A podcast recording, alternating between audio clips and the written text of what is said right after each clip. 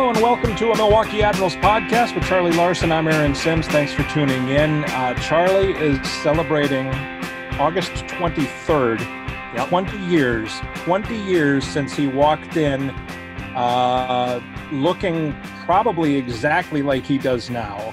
A little less hair with the Milwaukee Admirals. Yeah, a little less hair and probably the same hairdo, honestly. Things don't change much. Still had very thick glasses, and I was on that day I was not considerably heavier, but 4 months after I started, I had gained 40 pounds. That's not easy to gain 10 pounds a month for 4 straight months. I don't know about that, but yeah. It was a challenge for me, but thanks to living as a bachelor and eating out every single meal, pretty much, except when I would eat at home and I would have Gino's pizza rolls, an entire case of those, or maybe you remember those TGI Fridays tato skins? You could get those. Oh, yeah. I brought those a lot, and every time I thought to myself, these are going to be great, and every time I ate them, I was like, these don't taste great, but I kept buying them like some idiot. Someday you might get them.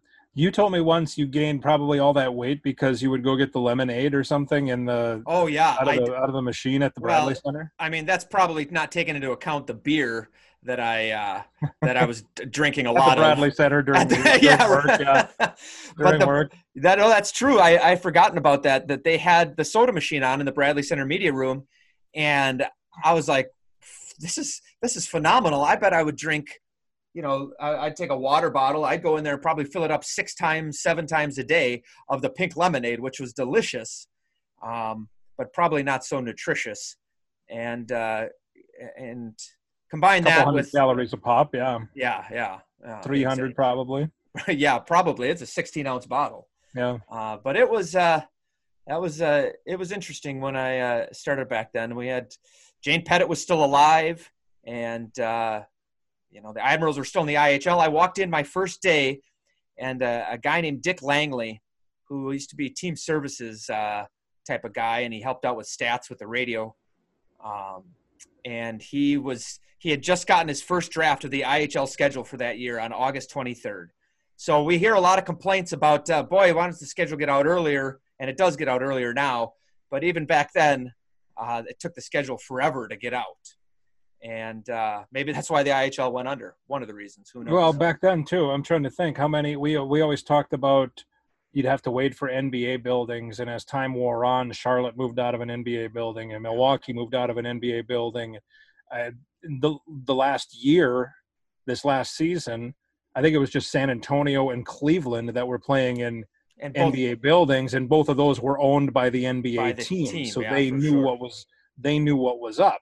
Yeah. So the conflicts that would arise from many years in different ownership groups, those did not exist over the last season and probably the last three since Milwaukee and Charlotte moved out of their respective buildings. Yeah, absolutely. Back in the 2000-2001 season, which was the last year of the IHL, we played in an NBA building. Detroit played in it. The Vipers played in an NBA building. The Wolves did not.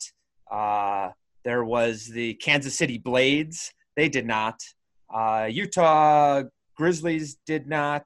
No, Orlando. I don't know if Orlando did or not. I'm not sure where they played, to be honest. But then there was still Grand Rapids and Houston Arrows. Yep, the Arrows did. And San Antonio didn't exist. They were a CHL team at the time, the Iguanas. Right. It was Salt Lake, yeah. Yeah. And I think that was about I'm not counting, but that was about it. So there was a few NBA teams certainly in there, and it made it difficult for us because, like, the Bucks didn't do us any favors. They weren't – the Bradley Center did as much as they could, but, like, the Bucks – they weren't giving up Saturday nights. They needed those Saturday nights. Right. Do you get romantic about the old I?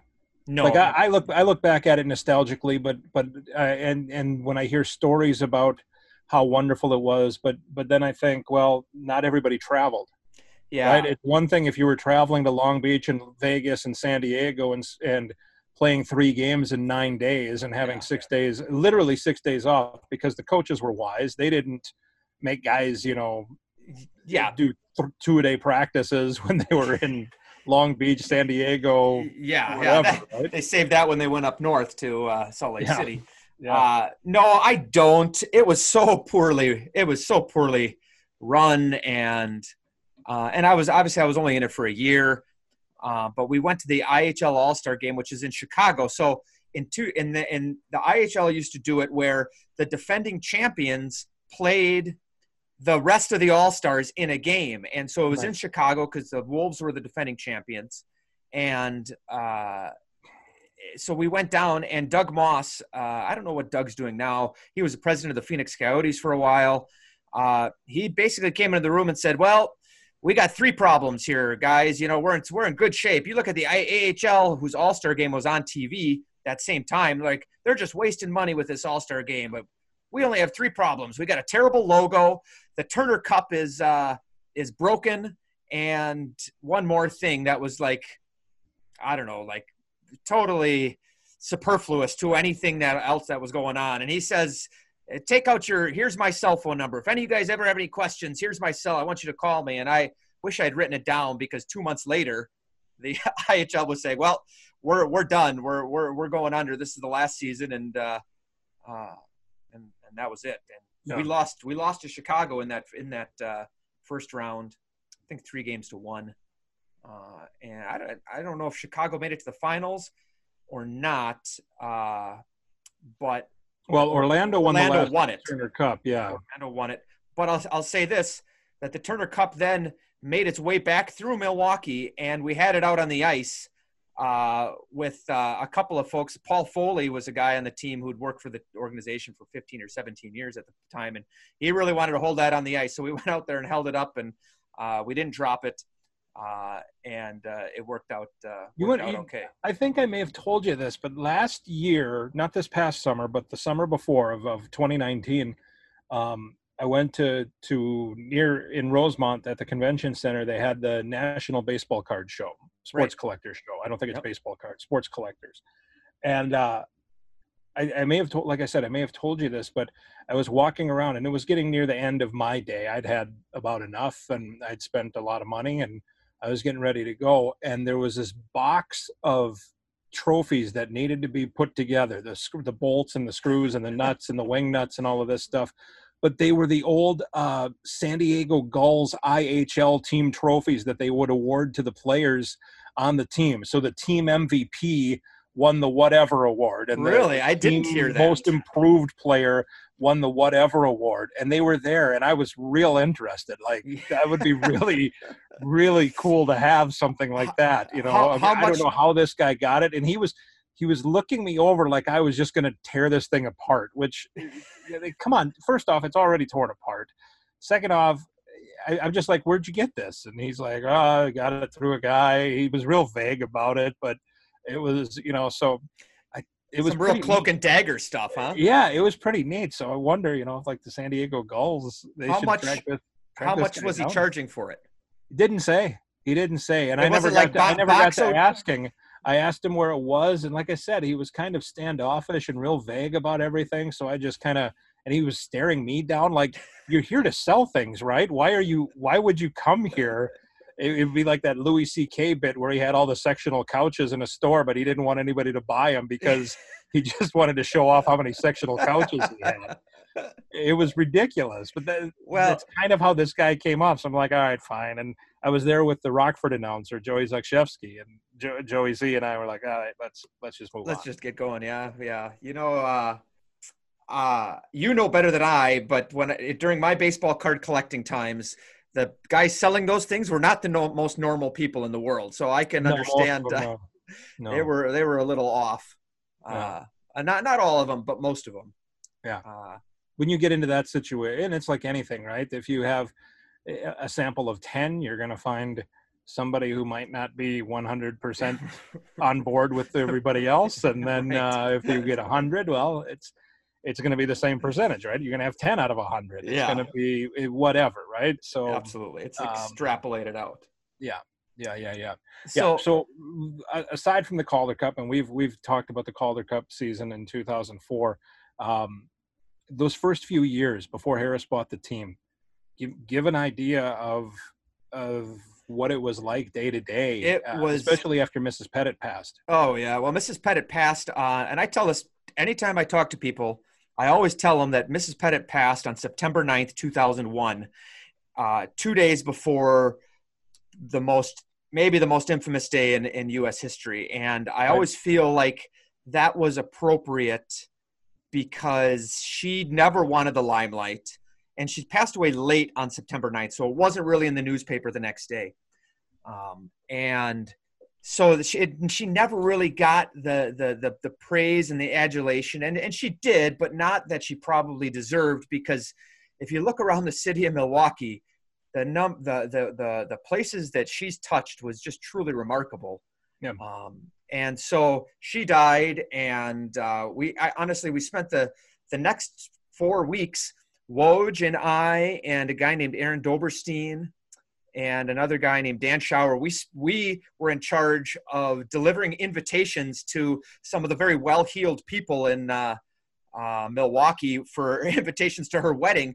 And it was for her funeral, which they had the public ceremony at the Bradley Center, but they had a private one. And I had to deliver one to Commissioner Selig up in his offices. And I just so happened, so I delivered to his offices, and then I go to the elevator and I hop in, and guess who's in the elevator with me going down, but Bud Selig. Huh. And I said to him, I can't remember what I said to him, but I said something about, hey, good job on the, I appreciate what you did with baseball after 9/11 and you know what you're doing now. And he said, thank you. And that was the extent of it. But anyways, I digress. It was a challenge. You know, Mrs. Pettit's estate had a fiduciary obligation to not lose money, and the Admirals were losing money. And between people leaving and people getting fired, we went from a staff of about 15 people to 4 full-time people. And I remember, I always called it Black Tuesday, and we won the Calder Cup. And with virtually no money, we talked about this a couple weeks ago.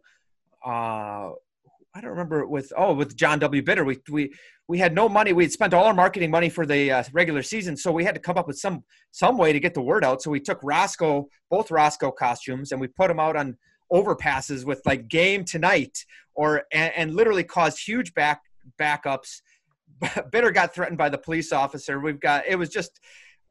People are calling our office complaining like, hey, I support the team, but it shouldn't take me an hour and a half to get to work from the, south side.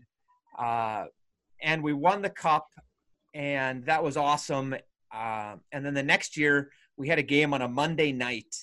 And I remember we actually didn't draw that badly for what we were drawing.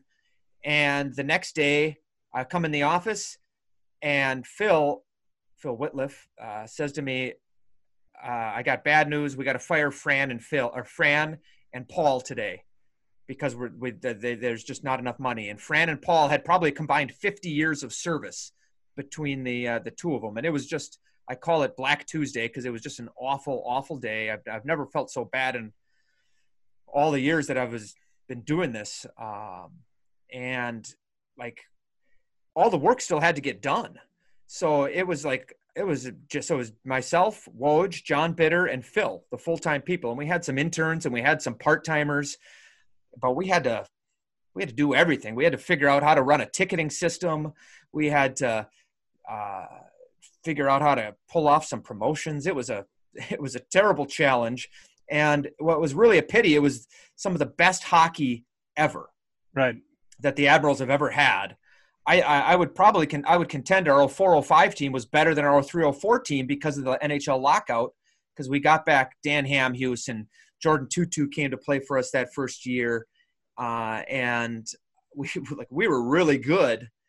And then three times we had been told, okay, we can't afford your health insurance anymore; it's getting canceled.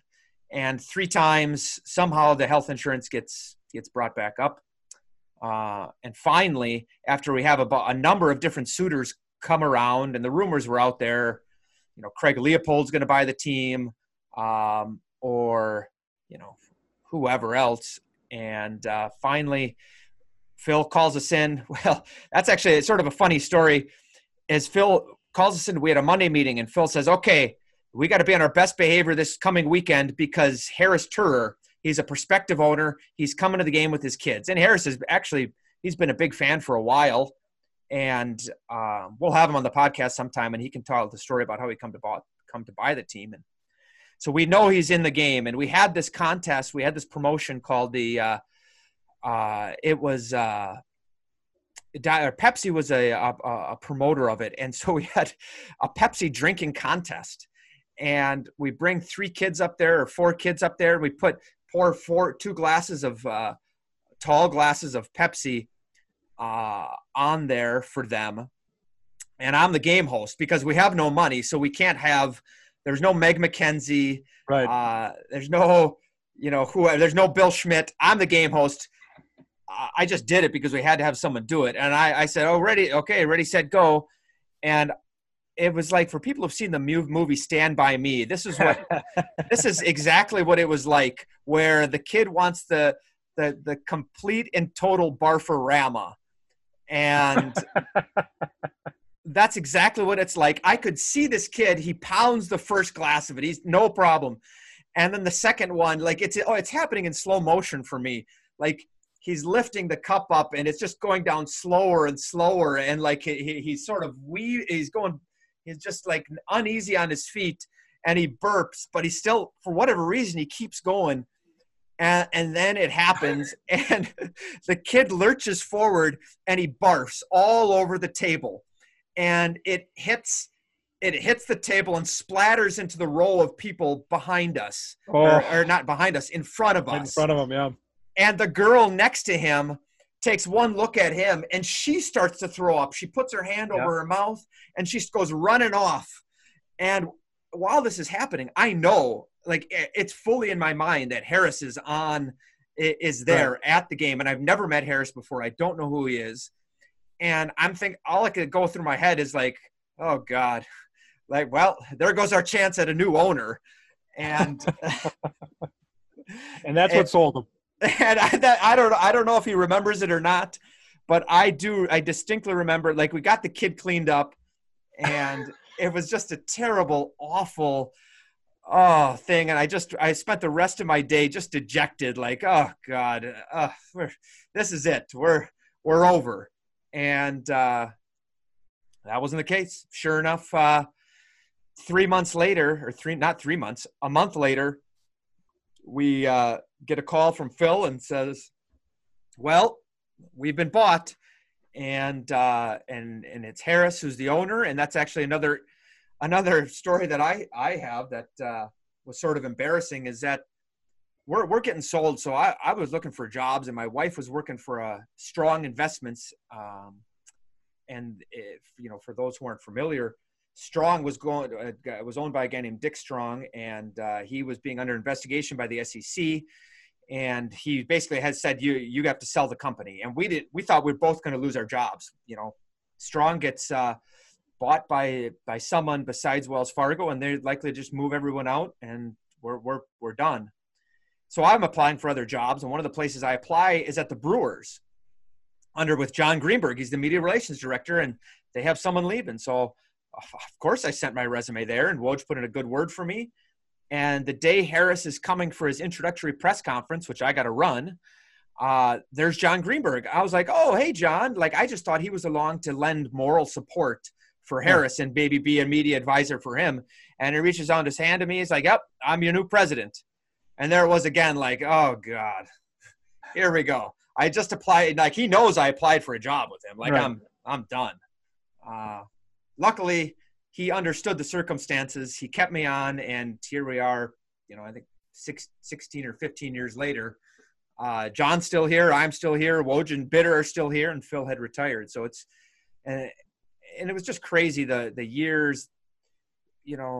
Fran Croak was in charge of Jane Pettit's estate, and he was a nice enough man, but he wasn't in the office every day. Whenever he came in the office, he just went back to Phil's office and never said hello. Or maybe hello, but that was it. Right. And we never had anyone who really cared. I was going to say, he was doing his best to protect the money. He was in charge of the estate, and that's what That's the best he was in charge, the most important thing. And in the long run, he was looking out for the Admirals. Like, I think, I truly believe, like, you know, when we were getting our insurance canceled, he would still advocate on the Admirals' behalf to Mrs. Pettit's estate, to the, you know, the people who were, he was in charge of the money, but it wasn't his money. Right. So I think he advocated for us, but he was, you know, so then Harris buys the team, and it's finally someone who like cares about you. Like, hey, how's your family doing? And right. Like, we were ready to run through a brick wall for him. And I was just going to ask you how immediate was the change? Well, we lost in the most gut-wrenching fashion in Game 7 of a playoff series you could ever imagine. Yeah. And so we're all really dejected. It's emotionally spending to lose a series like the way we lost it. And Harris comes in. That was probably on a Saturday or Friday night. And Harris comes to the office on Monday. All right, boys, you know, let's go. Let's get ready for that next year. And we're all like, what? Like, give us a day here. But it was just, there was a sense of optimism of knowing that we weren't gonna, like, this wasn't going away. Yeah, we're still, yeah. Like we're going after this, and we're gonna do fun things. And he's always said, like, we're gonna be minor league, and we were, you know, we had his first thing was like, we're giving out jock straps because we're doing Admiral supporter night, just like in the movie Grease. If you can't be an athlete, be an athletic supporter. And we did. And like, I remember some of those early meetings about coming up with the most ridiculous promotions you could ever imagine. And not that we hadn't done ridiculous promotions before, but I wasn't around for those. And so to have someone who's like, okay, yeah, we can fund this. We didn't have to go groveling to anybody. Like, we're going to have a marketing budget, and we're going to have a budget for everything else. It was just so much better. It was fantastic. And can you remember, because people ask me all the time if I remember certain things, and I tell them when I'm calling a game, by and large, it's like a ticker tape. Right. It just shoots through, right? It goes from the left temple through the right temple, and that paper just keeps going. And there's really no record except for what landed on that tape that's now on the floor. Right. It's not stored up here for the most part. Sure. Do you have that same thing? Sometimes. I'll remember, you know who was phenomenal at recall, and most coaches are, but Lane Lambert used to, he would remember the most minute details from games years ago. And I was always very impressed with his recall, not just about like, oh yeah, scored top shelf from, the top of the circle, but he would recall how the play started. Right. Like, right. Like the whole sequence. Set a pick on this guy and whatever. Yeah. Right. And no, but you're right. I think most Lane is exceptional, but most coaches do that. They remember that. And some things I remember, some things I think I remember, and then I actually watch the play and it's like, oh no, that's actually not what it was at all. It's sort of how our mind constructs it, I guess. Yep. And the longer I go, the big goals you remember and the big fights you remember. And some, it's amazing what you remember just because something clicked, right? Like, oh, well, there we go. Like, I remember really well when Mike Liambas fought, who was the big NHL bruiser. Fought him at center ice. And he's the one, I told you I remembered it, but Steve McIntyre. Steve McIntyre. Steve McIntyre. All I could think of was Ryan McIntyre, but that's a kid I went to grade school with. Steve McIntyre. And I remember that fight so distinctly. What's that? Shout out to Ryan McIntyre. Yeah, right. If you're listening, Ryan. I just remember Liambas's eyes being, from where I was on the press tables, I remember his eyes being so big, circling this renowned NHL tough guy. And like, I don't want to say I was scared for Liambas, because I knew he was going to hold his own, but like, I didn't want him to get embarrassed out there. Yeah. Which one punch from Steve McIntyre has embarrassed a lot of guys before. Yeah. And Mike acquitted himself fine, and he told a great story to us about how that fight came about and how he was, you know, he was nervous about it. And it's those types of things oftentimes where you just remember something, not because it was a big goal, but because something, you know, just ticked in your memory about it. Yeah, I agree. I'm mostly goals, but then it needs to be reinforced by watching the video. Right. Like so many the Robert Dietrich one I always refer to, and everybody does. And goals like that, the spinorama Cal O'Reilly thing, and those are again all reinforced by replays. I remember one time sitting in Grand Rapids, and they used to have a media meal downstairs but near the locker room, and the night before, it was back-to-back. It was a weird – it wasn't the playoffs, but it was a back-to-back in Grand Rapids, which was really strange. Right. That we would be there like that. And maybe we were at – no, we were both in – both of them were in Grand Rapids. And the one night, Kelsey Wilson fought Justin Abdelkader, or he hit Justin Abdelkader and hurt him. Right. And Kurt Frazier wanted retribution. Right. And he was the head coach, and a former Admirals coach also, obviously. Yeah. I remember sitting in the media room in Grand Rapids, and Kurt talking out loud to, I don't think anybody really in particular, although he was standing next to an off-ice official, saying how that punk took out a guy who's going to play in the NHL for 10 years. He's going to get his tonight. And the very first shift, sure enough, that's what happened. I think it was Aaron Downey. Was it? I think so. Well, that would make sense. Like he and T-Bird had some tilts too, but I think it was Aaron Downey. And very first shift, puck drops, slap of the puck on the ice, and fraction of a second later, Aaron Downey's gloves are on the ice. You know, I assume that Lane was our coach. It's interesting, and Lane's is sort of old school like that he'd put Kelsey out there to start the game. Yeah. Like almost as a, like, hey, let's get it over with and then move on kind of thing. And let's move on. Yeah, absolutely. I don't remember that, but I can certainly see that happening because Frazier is he's an old school guy too, yeah. Right? Even people who don't know who Kurt Frazier is because they haven't followed the Admirals that long know who he is because he's the one on the video that throws all the sticks on the ice in the middle of the game. Yeah. That are chucking there. And I remember very clearly when he came back as coach of Grand Rapids being like, oh man, can't wait to show that video. Like, 3 or 4 times on the video board.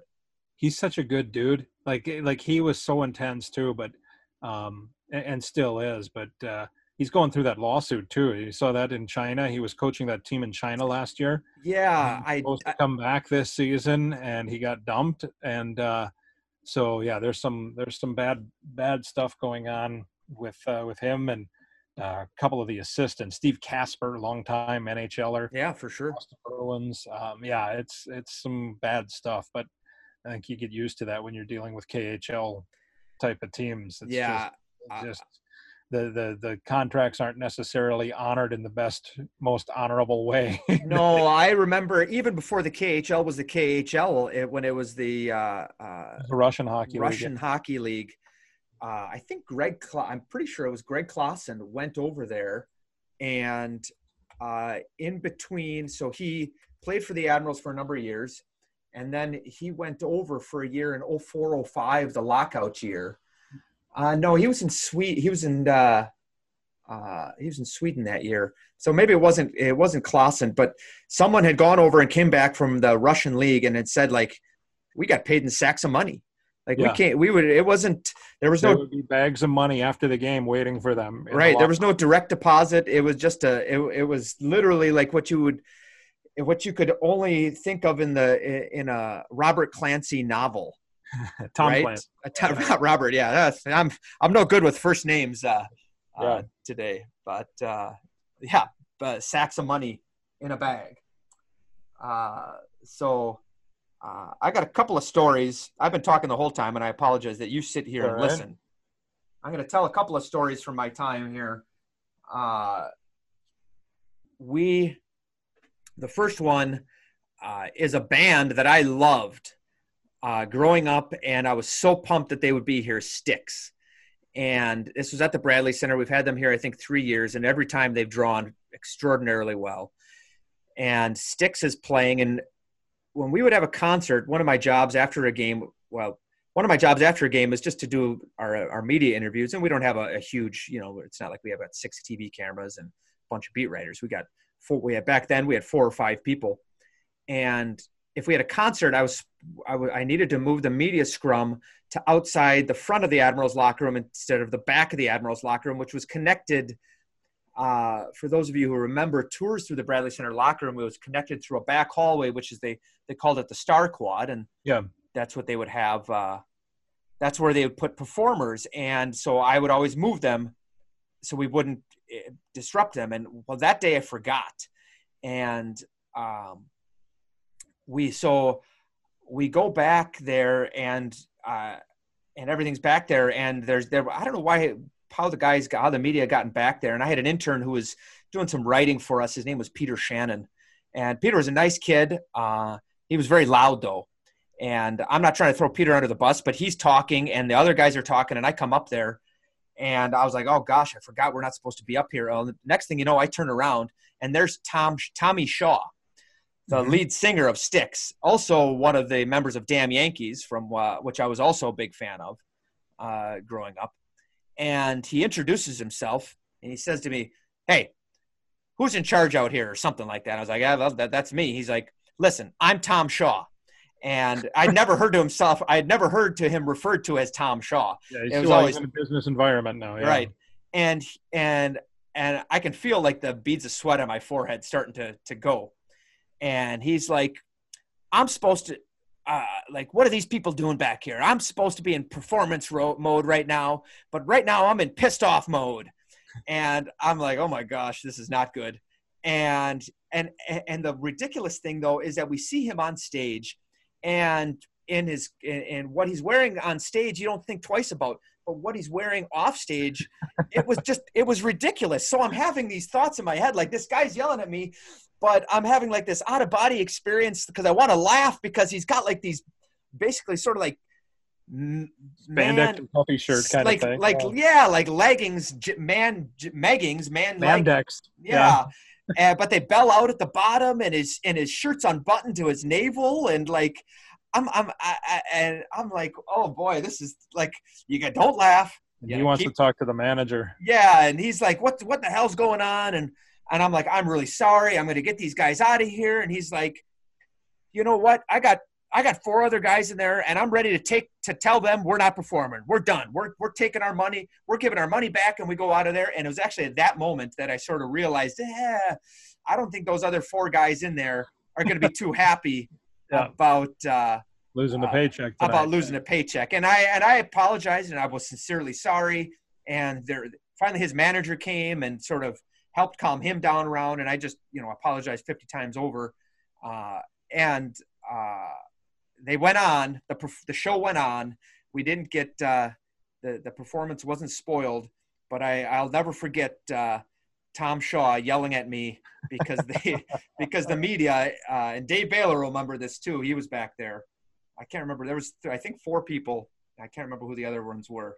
But they'll remember, the infamous run-in with, Tommy Shaw, but he's been back 2 times since then. So he didn't hold any, everything's cool. Everything's cool. We're cool. I ran into him the last time, and I didn't say anything, but I was really excited when they played Mr. Roboto. I will tell you that, because that first time I had known that they had played Mr. Roboto to a public audience in, ever. 30 years. Yeah. Yeah. Since Dennis DeYoung had left. Yeah. So that's my story with Tom Shaw. You said, I don't have anything like that. You said you had another. What else do you got? Oh, I got a bunch more. I mean, I could talk all day. I'll give a couple that, we don't need to make this podcast 3 hours long. Right. We had a guy play for us. The first year I took over the job, Brian Manthe had been the announcer and the PR person, and he had left, and Trish Rebeck, who had been his assistant, left. So I was taking over all the PR responsibilities, and we had a player. This was training camp, and a guy named Jonas Anderson Swedish guy who real good player, but he was always injured. And he was sort of what we would call a tweener. He was an NHL guy, had NHL talent, but just was injured or couldn't get it back to put together. And he was hurt one training camp, and he comes back into the locker room, you know, while the guys are on the ice and he's done with his workout. And he says, "Oh yeah, my car is, my battery's dead." I was like, "Okay, well, I got some jumper cables. I'll bring them over." "All right, great." So I back my car up. I take out the jumper cables. I hand him the one end. I say, "Hey, you know what you're doing here?" He's like, "Oh yeah, no problem." And I said, "Okay." So I put mine on how they go on my car. Well, he reverses his, and so the next thing you know, there's just sparks just flying, like just a tremendous flow of sparks flying from his engine. And I'm like, all I can think is like, "Oh God, this guy's car's gonna blow up. It's gonna hit the right. It's gonna get the gas tank, and we're dead."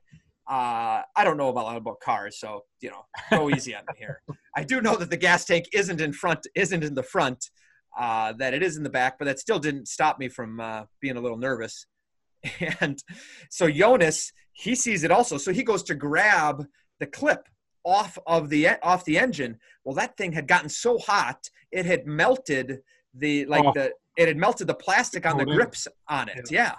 Completely melted him, and he grabs it and he burns the heck out of his hand. Luckily, if I'd have been a wimp and I would have let go, he didn't. He held on, he pinched it and pulled it off. And, so luckily the spark stopped, but his hand was burnt and he had to go back into Doug. Thank God he was injured. Otherwise he'd have missed practice. And I'd had to have explained to our coach, to Claude at the time.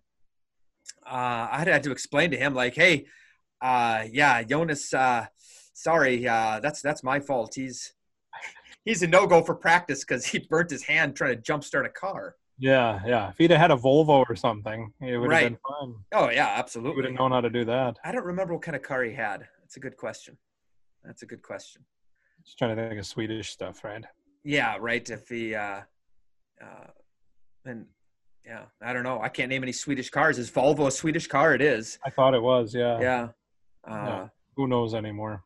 Yeah, I don't know. It's a good question. And I, you know, like there's just so many memories from good memories that we've talked about in this program. That Robert Dietrich goal that comes to mind. Tony Herkus's goal against Chicago in the second game of the playoffs against them. You know, the Kelsey Wilson. Did I just say Kelsey Wilson already? Kelsey Wilson's goal to send it to overtime. The Mark Van Gilder goal.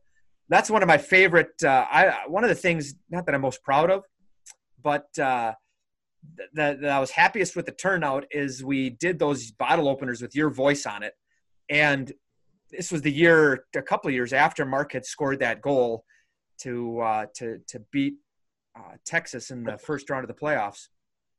And we got you to say, "And now enjoy that beverage." And I was so proud, so pleased with myself, how smooth that sounded. It sounded to me like it was all like, "Hey, you know, like that was actually your call of the goal because, you know, hey, we won the series. So now go enjoy that beverage." I was very pleased with how that turned out. Our neighbors just moved. And right before they left, we had a little toast. Literally just moved like a week ago, and we had a little toast, and I brought out that bottle opener, and their 14-month-old kid took it, and it's gone. I don't have one anymore. Oh, really? Yeah, it's gone. It's at their house, I'm assuming, at their new house. But where do they live? We'll find out. Yeah, I mean, I'd go over there and get that thing back. I don't know where any of those are either. I took a lot of them when I got married, as a matter of fact. They became wedding. Like people, everybody who was at the wedding got to take one. Well, I was at your wedding, which happens to be the same day as my wedding. Yeah. Just a couple years difference. Yeah. And I don't remember that. I do remember we got those in, and if we gave away 5,000 or whatever, I bet there was 500 of those, 10% that had default. The batteries were faulty. Were defective. Yeah, they were. It sounded like, seriously, like if you would imagine what the gates of hell sound like, we would sit there and you could flick that thing and it would be my voice screaming and now enjoy that beverage. And if you played like 4 or 5 of them at the same time, of the defective ones, it was like listening to a record backwards. I was just going to say, that's what we always, yeah. It was pretty cool. Yeah, it was pretty neat, actually. And now enjoy that. Yeah. Like I said, you play 5 or 6 of them at the same time simultaneously, it would be kind of freaky. Yeah, like it would be if you were watching Poltergeist, that's what would have happened when the little girl was sucked into the TV. That's the noise you would have heard. Yeah, absolutely. It was pretty freaky. But hey, I got you had mentioned this before, but let's play a little game. What were you calling this game here? I think I just called it Guess the Admiral. Guess the Admiral. Guess the Admiral. Yep. 2014, Pecorine comes back on a March weekend, Saturday and Sunday, March 1st, March 2nd, to play a couple of rehab games. This is after I think it was February 28th, March. I think it was Feb 28, March 2nd. Okay. So Saturday was off? I think Saturday, I don't know if it was off, but it must have been off. So anyway, Pekka comes back. He'd had that hip problem, and then the surgery went bad, and he had an infection. So he finally comes back in March of that year after the Olympics.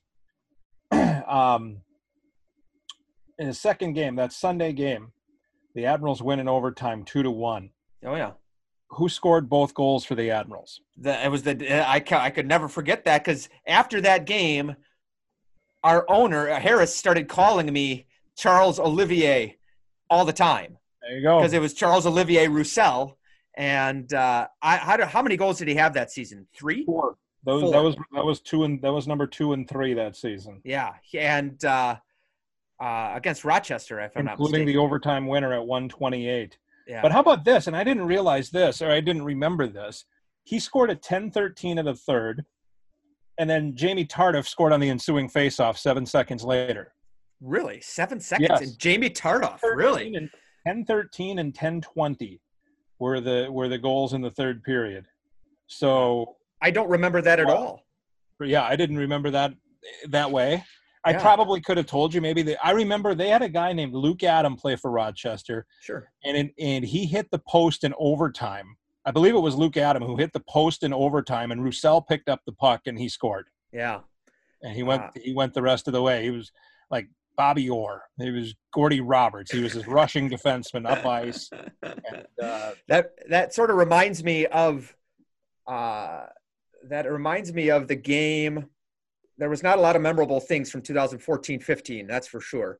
Right. But one of the memorable things was Victor Stahlberg scoring a hat trick, and including the goal with 0.6 seconds left, and then scoring in overtime right away to win it. I think he went coast to coast as well, if I'm not mistaken. Yeah, on it. I remember that. Yep. Yep. Or Mike Ribeiro winning. Ribeiro winning. It didn't go coast to coast, but it was like it reminded me of a minor hockey game where you got one really good player and he wins the draw, just pushes it forward, skates around three guys and just dekes the daylights. I can't remember who Manitoba's goalie was, but yeah, that made that was national highlight. It was because it was Mike Ribeiro, of course, but also because it was so remarkable. Yeah. Yeah, it really was. Okay, so I have the HockeyDB HockeyDB open to the Admirals roster, and I'm going to come up to a player, and you've got to guess this player. Okay. And I have not picked this guy out. I'm just scrolling up and down, and I'll land on a player that has been here since you got here in 15-16 or 15-16, 05-06. So, okay. Oh, here we go. All right. This guy played for the Admirals and only played 6 games with the Admirals. Any guesses yet? I can name this player. It should be like name that tune. Yeah. I can name this player in six clues. No, only played 6 games for the Admirals. It was in 2012-13. Okay. He was a trade deadline acquisition. Okay. Very good offensive player. And 13. Yeah, 12-13. And I believe he was on an AHL deal, but we had picked him up from San Antonio.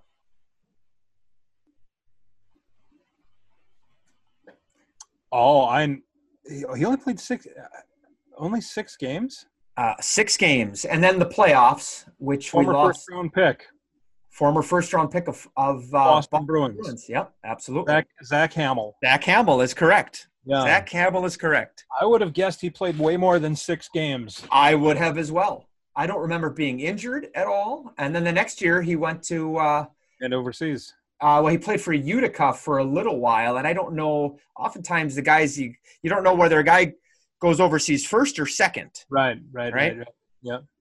But he played for Utica for 21 games, and that was the end of his North American career. But he, I remember getting him and thinking, oh, this is good. Like this guy is a legit scorer. He was also, I don't know what he's listed at, 5'11". He probably wasn't 5'11" on his skates, if I'm not mistaken.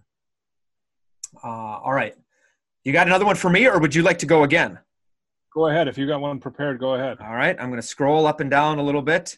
The tension's killing me. People, this is great. Playing along. Great theater.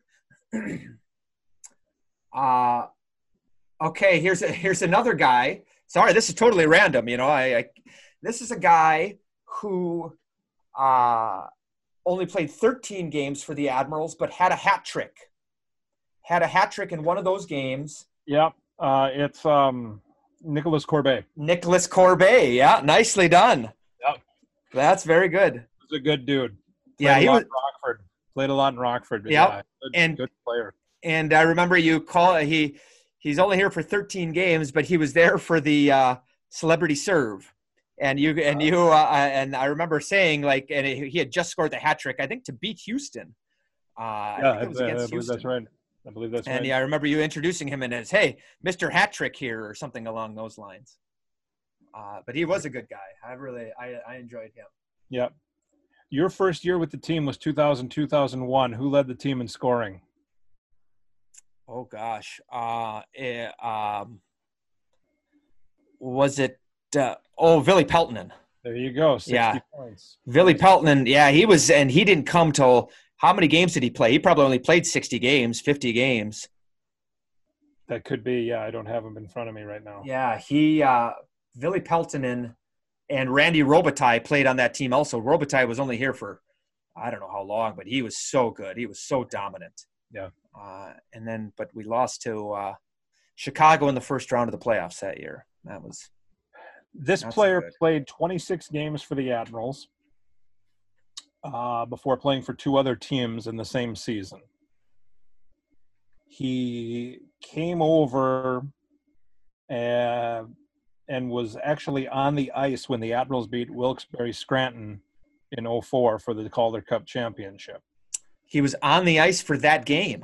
He played. Oh, for the Shane Endicott. Shane Endicott. There you go. Shane Endicott. 3 points in 26 games, yeah. Yeah, Shane Endicott was supposed to buy bagels for the team one year. Claude used to that in 06-07. Claude would every guy has to do his bio and get up in front of the team and talk about it. And I thought that was awesome. And on that day, that guy was supposed to bring in, donuts or whatever, and he forgot. So Shane Endicott sent me to a bagel place with his credit card to buy the bagels for everybody, and I got the receipt and I had to sign it, and I had a moment of panic, like, oh my gosh, how do I sign this? And so I signed Shane Endicott's name. I committed fraud. Hopefully there's no statute of limitations on that. Yeah, I hope so. Yeah. You know who also was on that Wilkes-Barre team, who is now affiliated with the Admirals, was Rob Scuderi. Yeah, he was a defenseman just starting his career. And he now is the defensive development coach for the Predators. I don't know how many NHL games Scud's played. He played, I bet he played 1,000 games in the NHL. He's close, yeah. Yeah, he played he just retired a couple of seasons ago. Yeah. But, yeah, he's in that neighborhood. Rob Scuderi played 783. Okay, 783, and has at least one cup. Maybe does he have two cups? That's a good question. Yeah. With LA, so he probably would have had two with two because he won one with he didn't win one with Pittsburgh in 08, 09. Well, he would have been there in Pittsburgh too. Yeah, you're right. So yeah. Geez. So good for Scuds. He would not have had two in LA. One in LA. He was only there for the first one? In 12, yeah. Yeah. Yeah, back to Pittsburgh in 14. So. Yeah. All right. I also distinctly remember that Wilkes-Barre had their starting goalie was not Marc-Andre Fleury, who was just highly touted prospect. It was a guy named Andy Kyoto. Yep. And we ran Kyoto that in game 4. I think he started.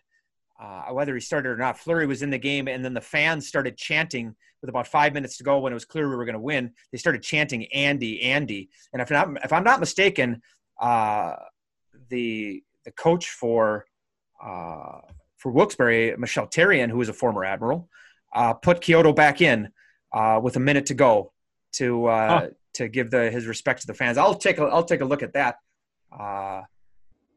after we're done here. And if not, if I'm wrong, I'm going to delete this out of the podcast because we always tape these. That's fine. Because gosh forbid I'd be wrong on it. That is just fine. All right, hold on. I got another one here for you. Closing my eyes or just looking away, and we come up to the random name right here. Okay, geez, we're all these guys have played very few games. This guy played 35 games. Finnish defenseman. Shared a name with another guy. I don't know if he's still playing in the NHL or not, but was sort of a tweener. Again, played a lot in the American League, but was a forward and played a lot, some in the NHL as well. Yeah, Mikko Lehtinen. Mikko Lehtinen is correct. I think Mikko Lehtinen played. Did he play in the Olympics? Like our Mikko Lehtinen, I think he might have. He may have. He was traded to Buffalo that year. Yeah, who does he traded for? Well, let's take a look here. It doesn't say. Oftentimes in HockeyDB. Oh, hold on. Let's take a look. We'll figure this out. This is podcasting at its greatest right here, folks. Fourth round pick, which became Mark Santarelli. Oh, is that right? Yes. The Santarelli brothers. Geez, we have not a lot of brother duos for the Admirals. The only brothers duo that has been around since I've been here. The other one would have length. What's that? Of length. Brad Zanin. Oh, and Greg Zanin. But they never played together, I don't believe. Never played together, no. Yeah. Mark and Mike, I think, were the only ones that played together. Yeah. The Capuano brothers. Phil and Matt Lane both were our former Admirals. Phil and Matt Lane are brothers?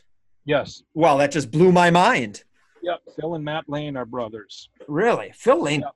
Matt Lane was recent, but Phil Lane, that's got to be... Phil was not long. Phil played in the Panther Arena. Oh, did he? Yeah, a handful of games at right wing, yeah. Wow. Yeah, I think he was a second-round pick. Yeah, time flies when you're having fun, I guess. So, yeah. One more here for you. We're going to zip around. And, okay. This player had two stints with the Admirals, one in the American League and one in the IHL. Tony Herkus?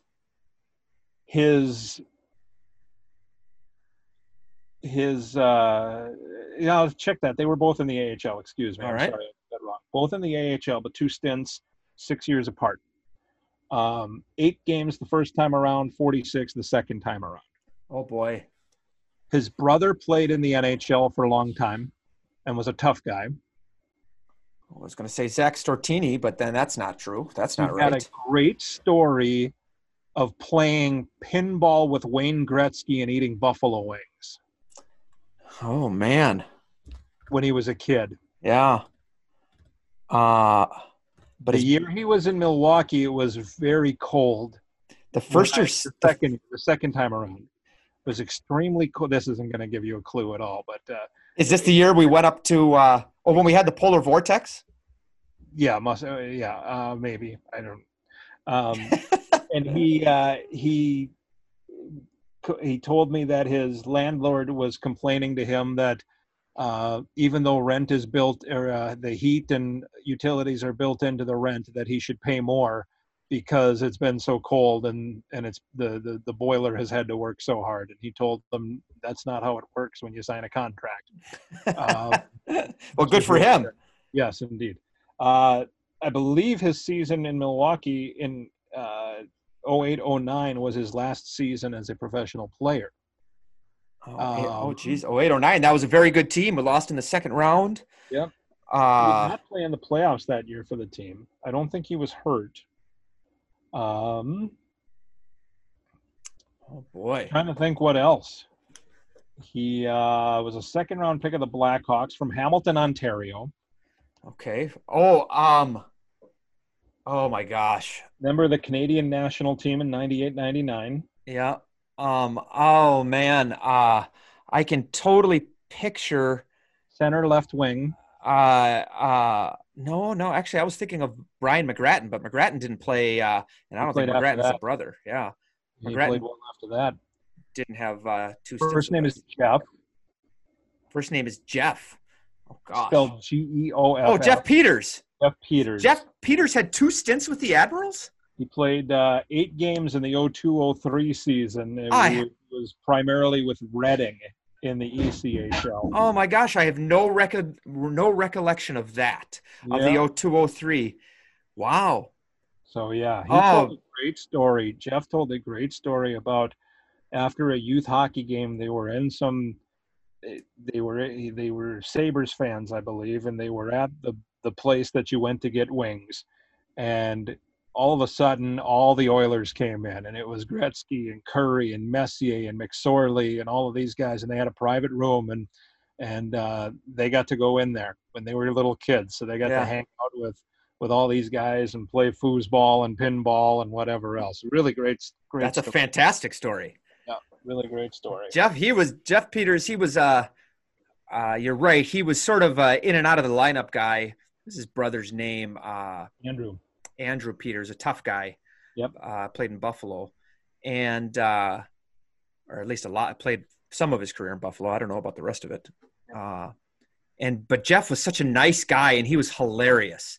Yeah. He was he's the guy that you never like, every team that is successful has this guy who is a veteran, but like who is sort of he's just everybody likes him. Everyone he's funny, he's self-deprecating, and just a great guy. Pretty good player too, yeah.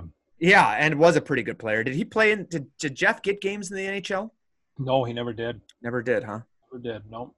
Rod Burks, who's still at TMJ4 in the sports department, did a absolutely wonderful feature because Rod is from Buffalo and knew his brother. Huh. And Rod did a wonderful story about Jeff and Andrew and his brother. That was he couldn't do the story anymore because it was probably 5 minutes long. The whole sports segment isn't 5 minutes anymore. No, it's 90 seconds. Yeah. Yeah. And he did this story. I bet it was 5 minutes long and it was excellent. And Jeff was a well-spoken player. Yeah. And yeah, that was good. That was great. There you go. Yeah. So you got one more in you? I got one more here for you. All right.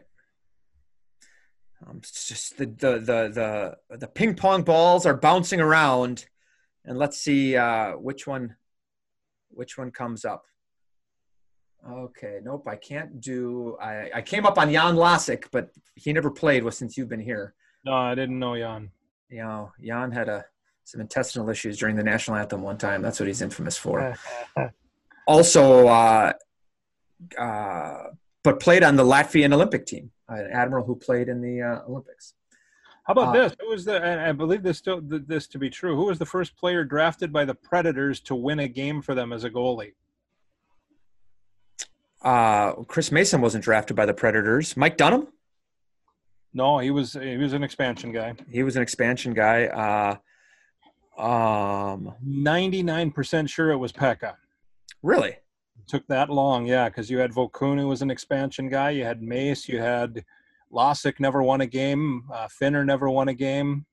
Yeah, so it was the guys who were in goal up until for the first 7 years of that franchise, basically. They've never been drafted. More than that, yeah. Pekka played, I guess, in 05, in 06, so the first 8 years of that franchise, yeah, nobody that was drafted by Nashville won a game from the goalie. That's an insane stat, but – I mean, Val Vokun was the backbone for, he played over 300 games, if I'm not mistaken, and Dunham, as well. Dunham started, Vokun, and then kind of had that year where it was Dan Ellis and Chris Mason, and then Pekka. Right.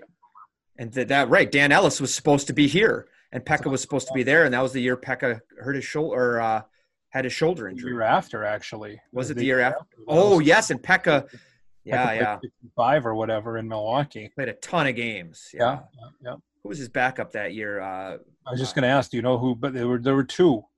There was one who started the season and then one who finished the season as the backup. Scott Reed was the year before, 06-07. 06-07 to start with Carl Gehring. Was it Maxime Dagneault? There you go. He started the year. Yeah. I took Maxime Dagneault to the French immersion school, and I've never felt so helpless because I had no idea what he was saying either him or the teachers. Yeah. Like he got in there and he spoke French. And I had no idea what he was saying. And you want to know what? I got back out of the car after we were done, and he said to me, I had no idea what that teacher was saying the whole time she was talking to me. That's great.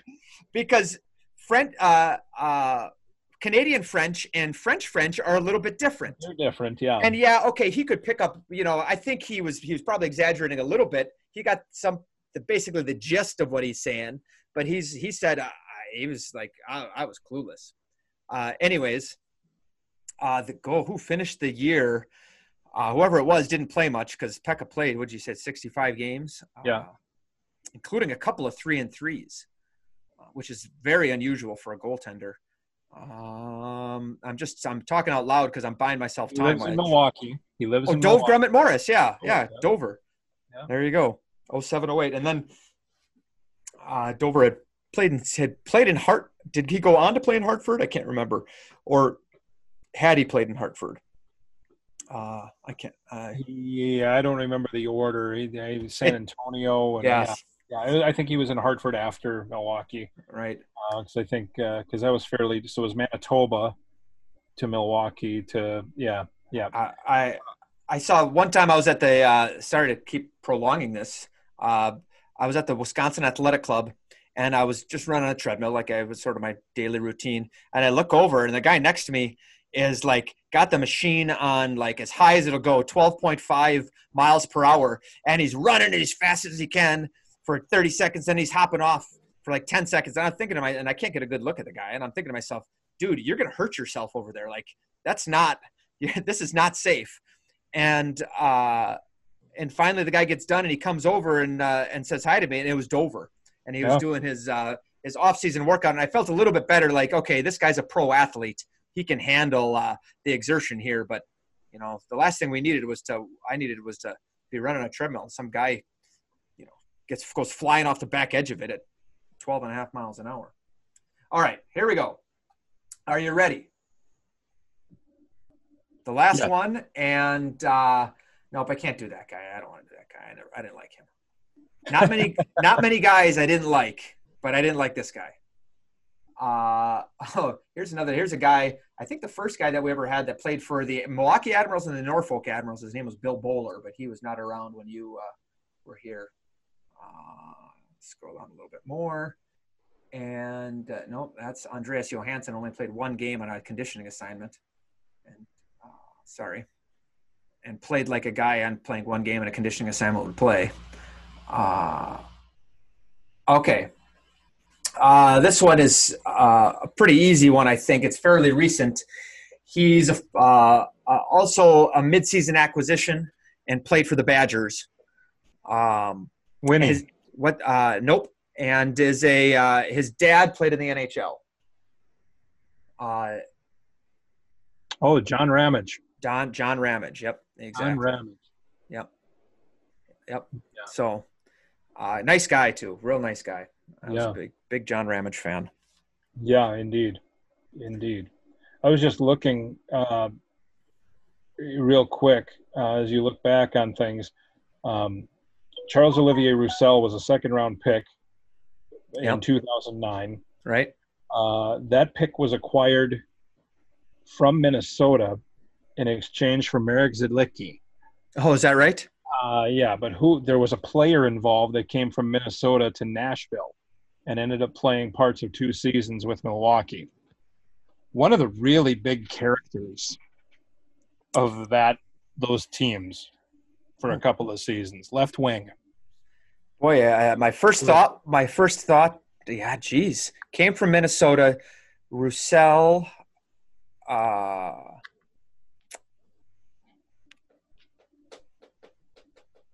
Real good left wing in the American Hockey League, and I believe he's still playing. Well, he did as of last year, or 18-19. Probably most known for his time with Edmonton. From Ontario, he had an uncle that played for the Admirals. I think you may have mentioned his name. He had an uncle who played for the Admirals. I mentioned his name today. I mentioned a lot of names, unfortunately. I don't think if you did or not here. Yeah. So he would have played for Houston as well then, huh? Yeah, not much, but yes. Played a lot with – oh, man. Left wing. Yeah. A big character, too. Geez, I usually remember the big person. Great smile. Yeah. I always remember the good smiles, too. I shouldn't say – I guess I don't always, but just because on picture day, it's nice to see those. Oh, man, I can't think of many guys that played for it's not Jed Ortmeyer. Ort's played for Houston after us, I think, or was it before us? After. Yeah. Boy, I thought he had a cousin who played. I might have thrown you off a little bit on this. But he does have a cousin who was a four-time Stanley Cup champion. So maybe that'll make it. Oh, jeez. His cousin's a four-time Stanley Cup champion. Yes. Oh, man. I thought he had a cousin, and I'm pretty sure that he did, but I just can't find anything right now. Well, I'm totally blanking here. What years did he play for us? 08 to 10. 08. So you'd have been that. Those are two. That first year, especially, is good team. Big left wing. Not Hugh Jessamine, who was a big right. Was Jessamine playing right side? Yeah. Yeah. Oh man. I give up. Ryan Jones. Oh, yeah. Ryan Jones. So he's cousins with John Tonelli. Oh. I had no idea. I didn't know that. And I could have sworn that that he had another relative who played for the Admirals. I was almost certain of that. His uncle is Tom Jones. Did you know that? No, that's not true. At least not that I know. That's not that I'm aware. No. Ryan Jones, he was a very good player for us. And he played 4 games and 4 nights one time. Played 3 and 3 for the Admirals and then got called up and Nashville needed him to play the next night. He was another guy who played was sort of a tweener. You know, like with the Admirals. He had a solid run with Edmonton. With Edmonton, yeah. Three years or so where he was in the lineup all the time. John Tonelli is his cousin. Wow, I didn't know that. I should. You'd think the PR person would know those types of things so they can, tell the story. I could have sworn he had an uncle or a cousin who played for the Admirals too, but I can't find something to corroborate that. So. Oh, that's right. And he went to Miami of Ohio too. Right. And Mitch did Korn. What's that? Mitch Korn was at Miami, yeah. And Dave Randolph. Right. Dave Randolph didn't know him, but loved Ryan Jones when he came to Milwaukee because he was a Miami product. Yeah. And I think Jones was on the team. I think he might have been on one of the team, the Miami team that won the national title, or he might have been on the team that was up 3-1 or 4-1, and then in the championship game, and then lost. He had a couple of good parts of seasons with the Admirals. He had 4 goals and an assist in 15 games the one year, but his for that 08-09, 13 goals, 9 assists. He was claimed on waivers by Edmonton, and was he played pretty much 4 solid seasons with the Oilers. Is he still playing? Last it says here that I can find was 18-19. He was playing in the German league, so perhaps that's it. Yep. Perhaps. There we go. So I think we've really killed bored the people like crazy here in the last. If it hasn't been fun for anybody else, it's been fun for me. That's right. I love thinking of random players. I love looking at old box scores, and not just Admirals too. I like to see some of the names of old guys you recognize. Old opponents. Yep. I remember reading a book one time. I wish I could remember the author, but they had two of his characters two of his characters were players on the Quad City Flames. One of them, oh gosh, now I just blanked on both of them. Carson German. I was thinking David Vander Gulik. But that wasn't it. Warren Peters. Warren Peters, yes, that is one of them. And I'll have to look and see what the other one was. And I'll after we're done here, I'm going to go online and figure out what book that was, because it couldn't be coincidence. Like, you don't come up with the names. Like, it was 2 guys. It wasn't Joe. It wasn't Ryan Jones, for instance, or even Jeff Peters, where you could think of maybe. It was like 2 guys who you definitely this guy. They had a guy. I got to look this up here now real quick, because they would have had a guy on those teams like Aki Saitsinen. Like, that would be a little obvious if Aki Saitsinen was there. In this book. Warren Peters was a good player. He was a good two-way player. But like Chris Kalanos or Grant Stevenson or Brandon Prost, Chris Chucko, Tim Hambly. Eric Couture, Tim Ramholt, Cam Cunning. Tim Ramholt, former Admiral. Yeah, Tommy Maki, Brett Sutter, Brett Palin, former Admiral. Who fought, if last week's podcast. Dustin Boyd. I think it was Dustin Boyd was the other one. I think that's what it was. I think it was. That's great. So Brett Palin, so last week Kelsey Wilson tells the story about how he fought Carter Banks and got Carter Banks' blood in his mouth. FYI, Carter Banks is still playing. He's still an active player. Played for Utica last year. I didn't know that until I looked it up after we were done. Anyways, in that game, Brett Palin also fought. And I think I don't remember who he fought, but he was a member of the Abbotsford Heat. It was Abbotsford. And he only played a few games for that. He was injured most of that year, I think. Yeah, and that was the first game of the year. The very first – no, I don't know if it was the first game of the year. It was a home opener for the Admirals. For the Admirals. So Abbotsford may have played the night before or something along those lines, but he had gotten in a fight in that game as well, I think. Again, that even though that was a week ago and I looked it up right away, it could have been, much more time ago than that. Yeah. It all sort of runs together. For me. Yeah, for sure. All right. Well, with that, we can wrap it up, huh? And, yeah. When we do, I mean, you were hired in November. So this coming November. October 28th, 2005. Was it October 28th? October 28th. Yeah. The Admirals started off 0-3-1. Yeah. Kyle passed that weekend of the 23rd, 23rd of October.